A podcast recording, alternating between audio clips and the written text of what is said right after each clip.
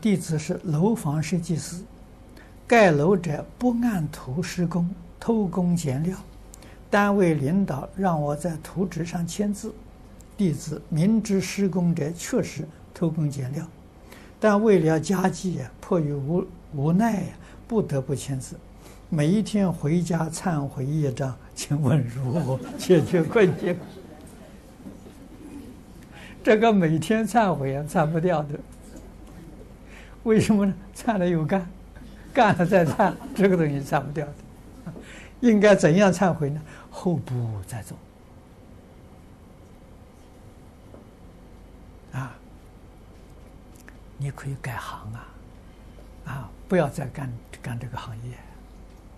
啊，所以这个对他当然是个困难，啊，是个困难，啊，可是你要真正晓得。要负因果责任啊！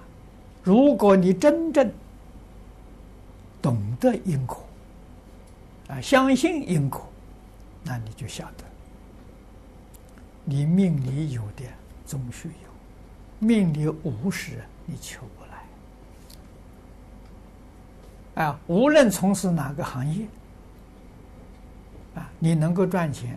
是你命里有的，无论从事哪个行业都能赚钱。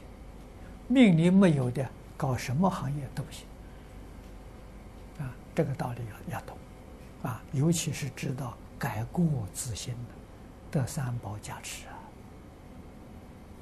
啊，啊，得这个鬼神尊敬，啊，鬼神这个事情真有，啊，我今天早晨接到这个。印尼那边同学打个电话来，啊，也是附身，天神附身。他问的是哪个天？他说第七层天。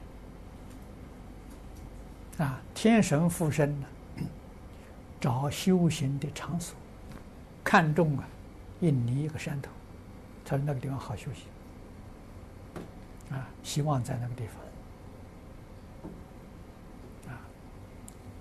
他问我怎么办？我说你在那个地方给他立牌位，啊，那地方是一个念佛堂，啊，在念佛堂念台念那这个供牌位啊，请他一起共修，啊，他说还有许许多多的鬼神，还有畜生，啊，我说可以照一般道场的规矩一样。啊邀请他们通通一起来参加共修，那么这些鬼神都变成道场的护法神。